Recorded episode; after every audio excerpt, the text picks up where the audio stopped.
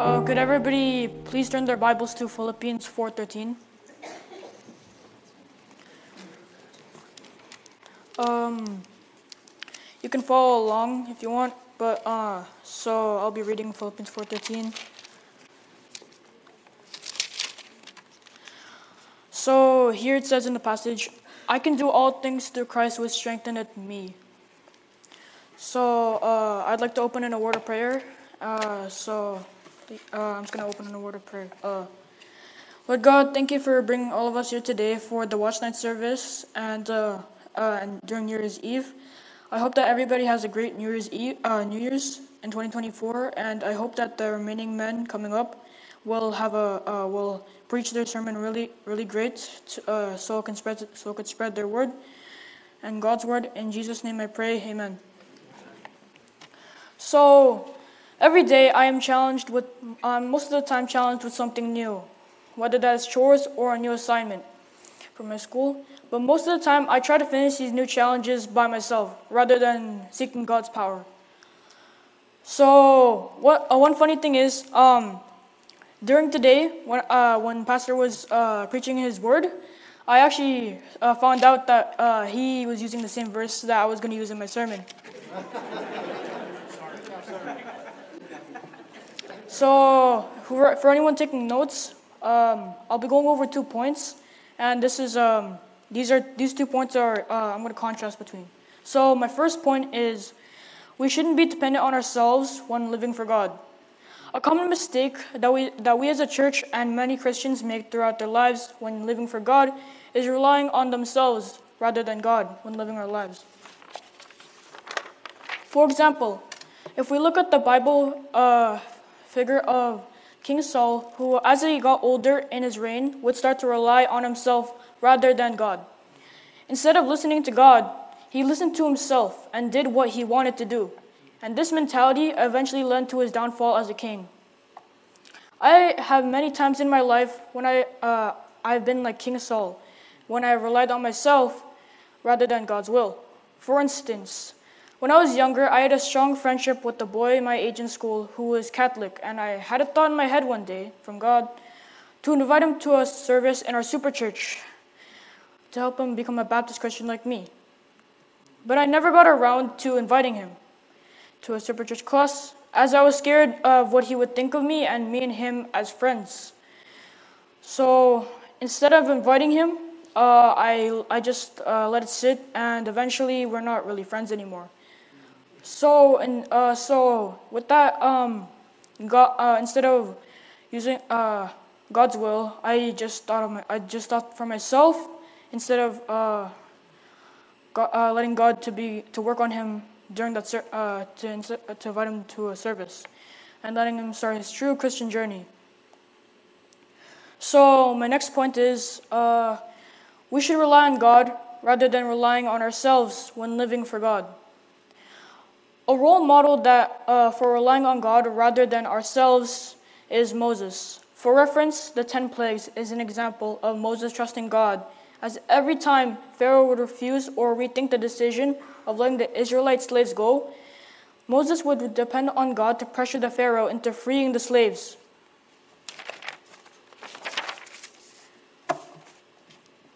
Another example of Moses depending on God is when he parted the Red Sea. Moses, did not rely on himself to part the Red Sea. Instead, he relied on our Lord God, who gave him the power to part the Red Sea. And uh, God, God is our Savior and is the reason why we even are here today and still living. So, um, sorry this was a short message, but to conclude, we cannot live for ourselves or, or God by our own will. We should live for God by His will, guiding us along the way, our Christian journey. We need to avoid the example of King Saul as he later, uh, uh, as he got older, but and be more like Moses. And even more importantly, we need to become, we need to be like Jesus. And even though Jesus wasn't perfect, he's still depending on God all his life. Uh, thank you. That's all I have. Thank you for all. Thank you all for listening to the sermon. Numbers chapter 22. Numbers chapter 22.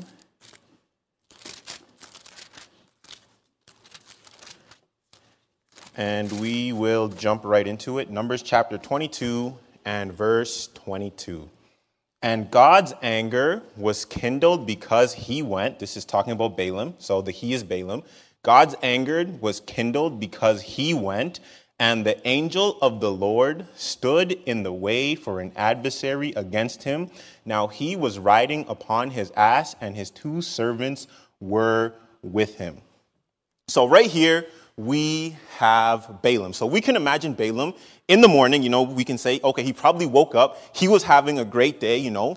He probably did his thing. He stretched. He said, you know what? This is going to be a great day. I'm going to go to where I want to go. Where he wanted to go was he was going to go to another kingdom and he was going to curse the Israelites and he was going to get paid a lot. So Balaam, he's thinking, this is going to be a great day. I'm going to go, I'm going to do my job, and I am going to get paid, and this is going to be great. But God, he had a different plan. So as we read, God's anger was kindled against Balaam, and God, he set an angel before Balaam's path. So where Balaam was going, there was going to be an angel blocking Balaam's path. And this was an angel with a flaming sword. So this angel was going to destroy Balaam. Now, Balaam, as you can imagine, he had no idea what was waiting for him at the end of this path. So at the end of this path, there's an angel that's going to destroy him. But Balaam, he's none the wiser. He's just saying, okay, this is great. I am going to go do my thing.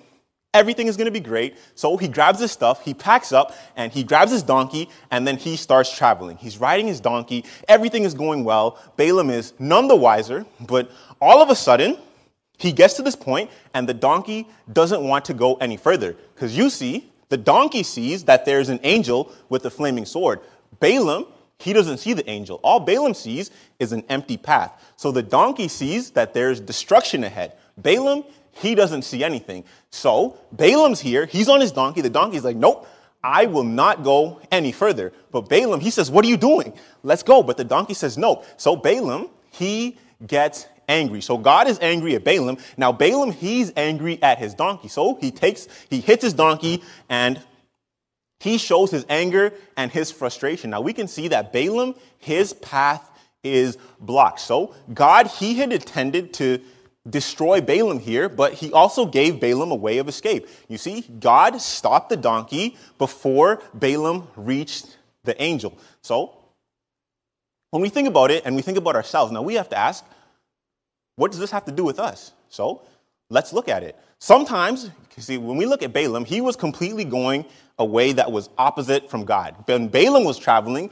he was traveling away from God. He wanted to curse the Israelites. As you can imagine, that's probably not in God's will. That's not what God wanted him to do. And obviously, God sent the angel to stop Balaam. But when we look at ourselves, we can say sometimes God blocks our path. Maybe we're doing something wrong, but maybe we're not doing something wrong. And we have our path blocked. And sometimes we get to a point and we say, I can't go any further. What's going on? Why is God stopping the way? Why is God blocking the path? See, sometimes there's destruction ahead, but we can't see that. So God stops us, He blocks us, but we can't see. So, just like Pastor White said, sometimes it's not what happens to you, but it's how you respond. And when we see in this situation, Balaam, he responded badly. He responded with anger. He lashed out at his donkey. All the donkey was trying to do was save his life and save his own life, but Balaam, he responded poorly in this situation. So when we think about faith, faith is something that it's easy to say that we have faith. When everything is going well, we know that as Christians, we can say, okay, faith, it's easy to have. We should probably have faith. Faith is, it's really simple, it's really easy. We should all have faith. But faith is a lot harder when you actually have to use it. Faith is a lot harder when you come to a situation where you need to actually present your faith and you need to actually trust God. It's a lot harder to have faith. And as an example of this, we can turn to 1 Samuel and chapter 13.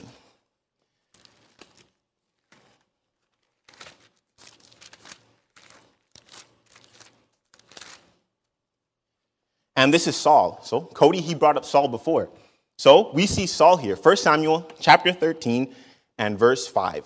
And it says, And the Philistines gathered themselves together to fight with Israel 30,000 chariots and 6,000 horsemen, and people as the sand which is on the seashore in multitude. And they came and pitched in Michmash eastward from Beth Aven.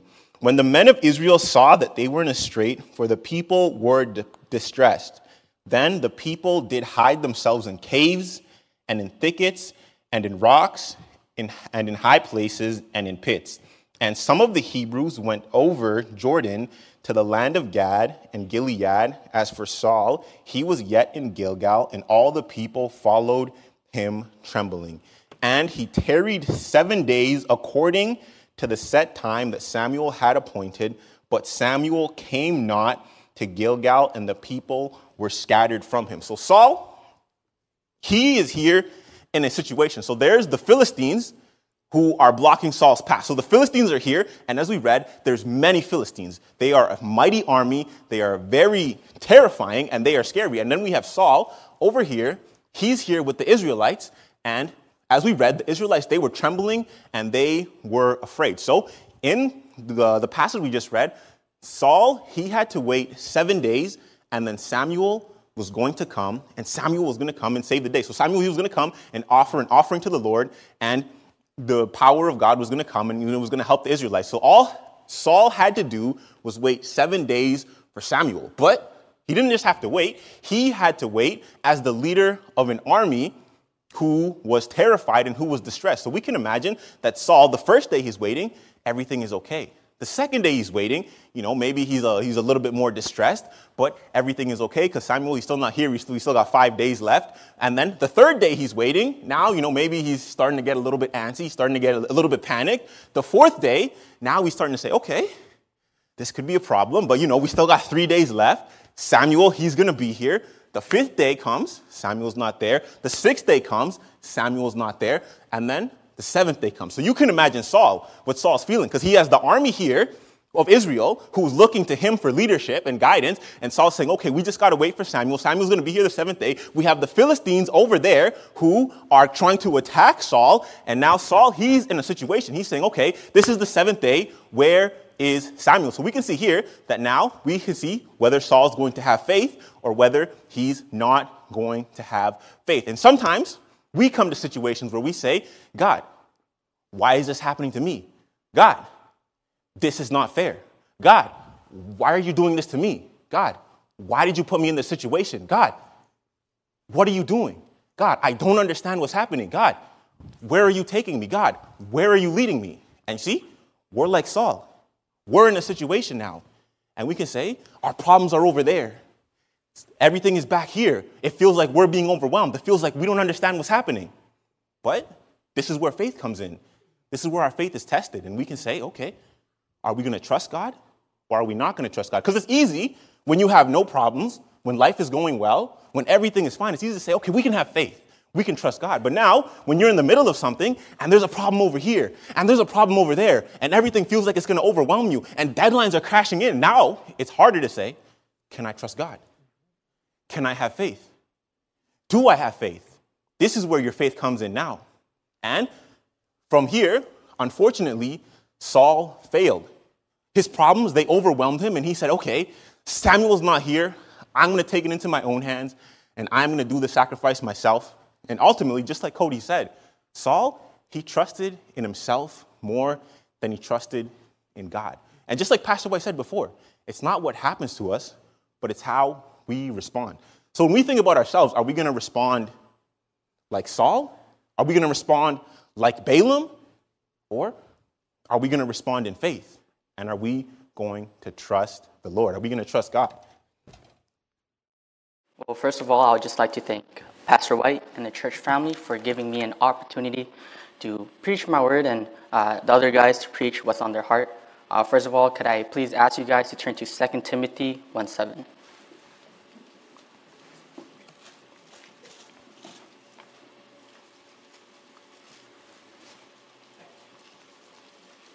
Uh, you can just follow along, no need to um, say it with me. It says in 2 Timothy 1 7, For God hath not given us the spirit of fear, but of power and of love and of a sound mind.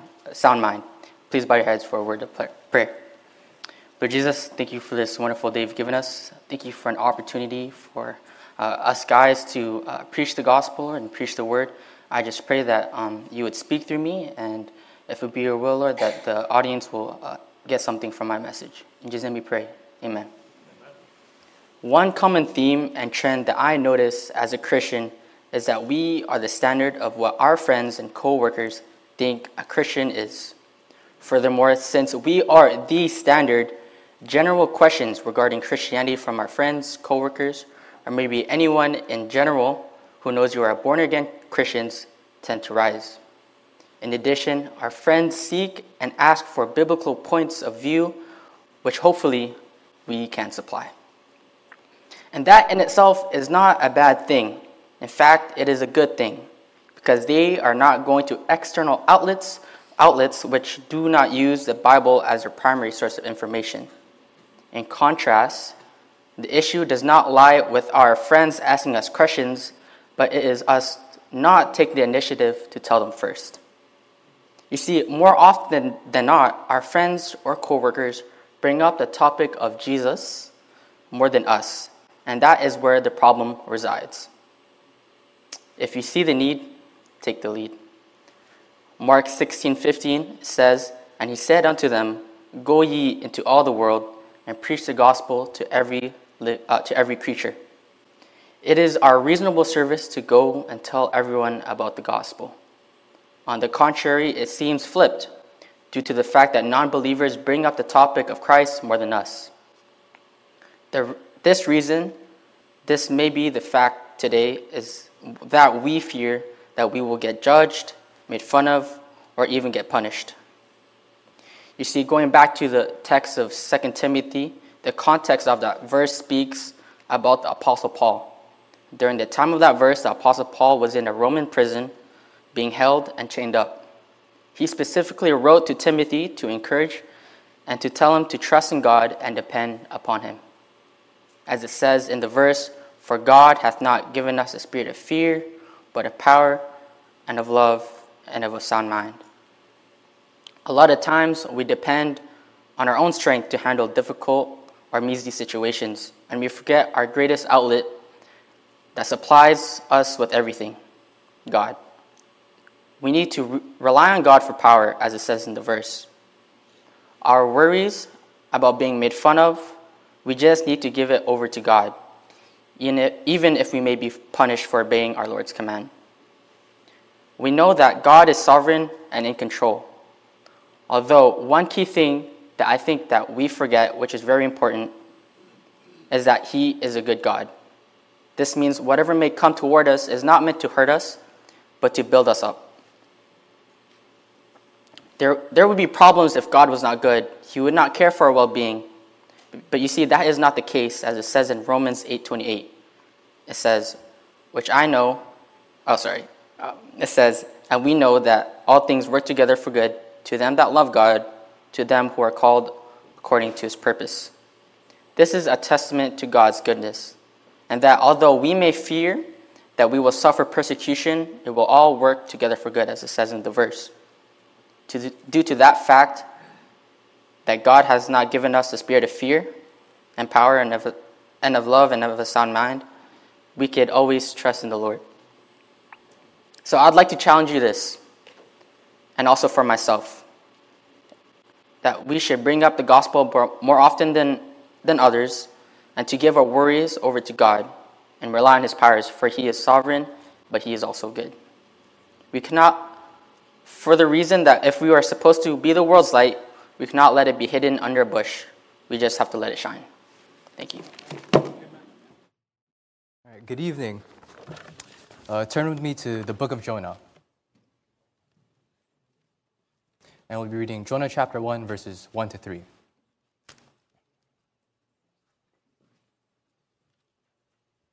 So, verse number one.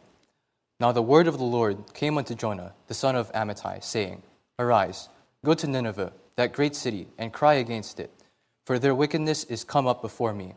But Jonah rose up to flee unto Tarshish from the presence of the Lord, and went down to Joppa. And he found a ship going to Tarshish. So he paid the fare thereof, and went down into it, to go with them unto Tarshish from the presence of the Lord. Well, when we think of Jonah, we often commonly think of the children's story, Jonah and the whale. But there's so much more further beyond that. Not a lot of people think about perhaps Jonah and the worm or Jonah and the Great Wind. Maybe they don't make us such impressive children's story titles, but we can learn something with each of these circumstances. There's so much more that God can show us with the book of Jonah. And before I continue, would you like to say a word of prayer? Uh, dear Lord, I'd like to thank you for this opportunity you've given me to preach, Lord. I'd just like to thank you for all the previous men who preach as well. May you please just help me to rely on you, Lord, and not my own power. And may you please be with the rest of this uh, watch night service. In Jesus' name, amen. Well, when we, uh, Jonah uh, went to Tarshish rather than Nineveh, which is around uh, Tarshish being around 2,500 miles west of Joppa, compared to Nineveh, which is 500 miles northeast of Joppa. And with compared to, uh, that's a long way. well, what can we learn from Jonah running away from God? Well, notice with me, firstly, the importance of surrender. Well, why is it important to surrender? One of the biggest reasons is because we're simply commanded to. In Romans 12:1 it says, "I beseech you therefore, brethren, by the mercies of God, that ye present your bodies a living sacrifice, holy, acceptable unto God, which is your reasonable, reasonable service." The problem we have with becoming a living sacrifice is that we're always able to crawl off the altar. Well, the first sacrifice you make is generally easy. Maybe we hear a really convicting message, or uh, we go to teen camp or CNC retreat, or one of the big church events like a revival service or missions conference, or perhaps the upcoming Preacher's Delight. It's really easy to make a decision to devote ourselves to God. And you see, the book of Jonah is not actually the first work of Jonah as a, uh, of his ministry. You can actually see um, the beginning of Jonah's mystery in uh, 2 Kings 14:25, uh, where he's um, where he's uh, prophesying during the reign of Jeroboam II, and so we, we see here that Jonah's already doing his work of a prophet, and before the Lord told him to go to Nineveh. However, um, after the Lord comes to Jonah with his plan to go to Nineveh, we can start to see Jonah crawling off the altar. The city of Nineveh was the capital of the Assyrian Empire, and the Assyrian Empire was the nation which brought the northern kingdom into captivity. So you might imagine that Jonah didn't really like the Ninevites, especially, um, yeah, the Ninevites. So with his, with this hatred for the Ninevites and in an attempt to escape God, uh, Jonah decided to disobey by boarding a ship in the opposite direction. And although Jonah started off his ministry quite well, we can see even Jonah has problems of incomplete surrender. And it, gets, it even gets to the point where Jonah, uh, Jonah decides it's better for him to drown in the Mediterranean Sea rather than um, preaching the word and following the will of God. We can see that he'd rather be thrown overboard rather than preaching to the Ninevites. And now we find ourselves here with Jonah in the belly of the whale, which brings us to our second point the importance of repentance. In Jonah chapter 2, we can see that Jonah's saying this great statement, and we can begin to see God work in Jonah's life in verse 4 of chapter 2, where it says, Then I said, I am cast out of thy sight, yet I will look again toward thy holy temple. Jonah realized that God is not done with him yet. Otherwise, he would have just let him drown. Jonah realized that God has given him a second chance. And if you look in verse 9, it says, But I will sacrifice unto thee with a voice of thanksgiving I will pay that that I have uh, vowed. Salvation is of the Lord. Jonah realizes that salvation is of the Lord. Jonah doesn't get to choose who gets to hear the gospel message. He doesn't get to handpick who he gets to witness to. Jonah realized that if it's the Lord's will to reach the people of Nineveh, then he would need to be the willing one to go preach to them. We see that after Jonah repents and realizes that God has given him a second chance, he doesn't waste any time after getting onto land and goes to Nineveh immediately after. So now Jonah's preaching at Nineveh in chapter 3 and telling the people that in 40 days Nineveh shall be overthrown. And with this uh, message that he gives, the Ninevites actually repented. And we saw that uh, Jonah had a change of heart in chapter 2. But we can also find something changed in chapter 4, which brings us to the last point the importance of eternity. In Jonah 4, verse 1 and 2, it says, but it displeased Jonah exceedingly, and he was very angry. And he prayed unto the Lord and said, I pray thee, O Lord, was not this my saying when I was yet in my country? Therefore I fled before uh, unto Tarshish, For I knew that thou art a gracious God and merciful, slow to anger and of great kindness, and repentest thee of e- the evil. You see, this is one of the reasons why Jonah did not want to go to Nineveh. Jonah actually didn't want to see the Ninevites repent. In fact, he still wanted to see Nineveh destroyed. Jonah was so caught up with what was happening here and going on here and now that he completely forgot about the importance of eternity. In verse 6 and 7, we find, And the Lord God prepared a gourd and made it come up over Jonah, that it might be a shadow over his head, to deliver him from his grief. So Jonah was exceedingly glad of the gourd. But God prepared a worm when the morning rose the next day, and it smote that, the gourd that it withered. We can see that throughout the rest of the chapter, Jonah was so caught up with what was happening to him at that moment in time that he cared more about the gourd, a withered gourd, rather than the 120,000 people that he saved from God's destruction. Well, however, we ourselves need to be careful not to do the same as Jonah. Sometimes even we can go through a similar process that uh, when it comes to sharing the gospel to others. One important thing that we can derive from the life of Jonah is that God is not only interested in our obedience, but He's also interested and cares about our attitude. Sometimes when we go soul winning, we find ourselves doing the bare minimum, only engaging in the most basic of conversations, handing out a track and leaving the door before the other person can get a word in. We see ourselves going through the motions just for the sake of doing it. Sometimes you don't even consider witnessing to the people around us, the people who are even sometimes just the closest to us. Perhaps it's friends, classmates, coworkers, or even family members. Maybe we think that they might not be interested, or maybe we might even be like Jonah, where we completely and deliberately avoid them. You see, if I was in Jonah's shoes, I would have, I would have not included chapter 4 in a book that I wrote. Personally, I would have just ended it at chapter 3, where Nineveh was repenting and it stopped uh, before me saying it was just better for me to die. But every word in the Bible is equally inspired, and chapter 4 is there for a reason. The importance of eternity is something that we should not forget so easily. Because in the world that we are in, we are fully surrounded by unsaved people every day. Eternity is inevitable. Each person will face eternity somewhere when they die, whether it be in heaven or in hell. The life of Jonah is just more than Jonah and the whale. To continue, yeah. So there's so much more that we can learn from the life of Jonah. And fortunately, we don't have to experience what Jonah had to experience. We must remember the importance of surrender, to continue past the first sacrifice, and to offer ourselves daily to the Lord. We must remember the importance of, of repentance and that God is not just a God of judgment, but He's a God of love and a God of second chances, and that He's not just done with us, He's still able to use us. And lastly, we must remember the importance of eternity. We must be soul conscious and realize that there are lost people that surround us every day.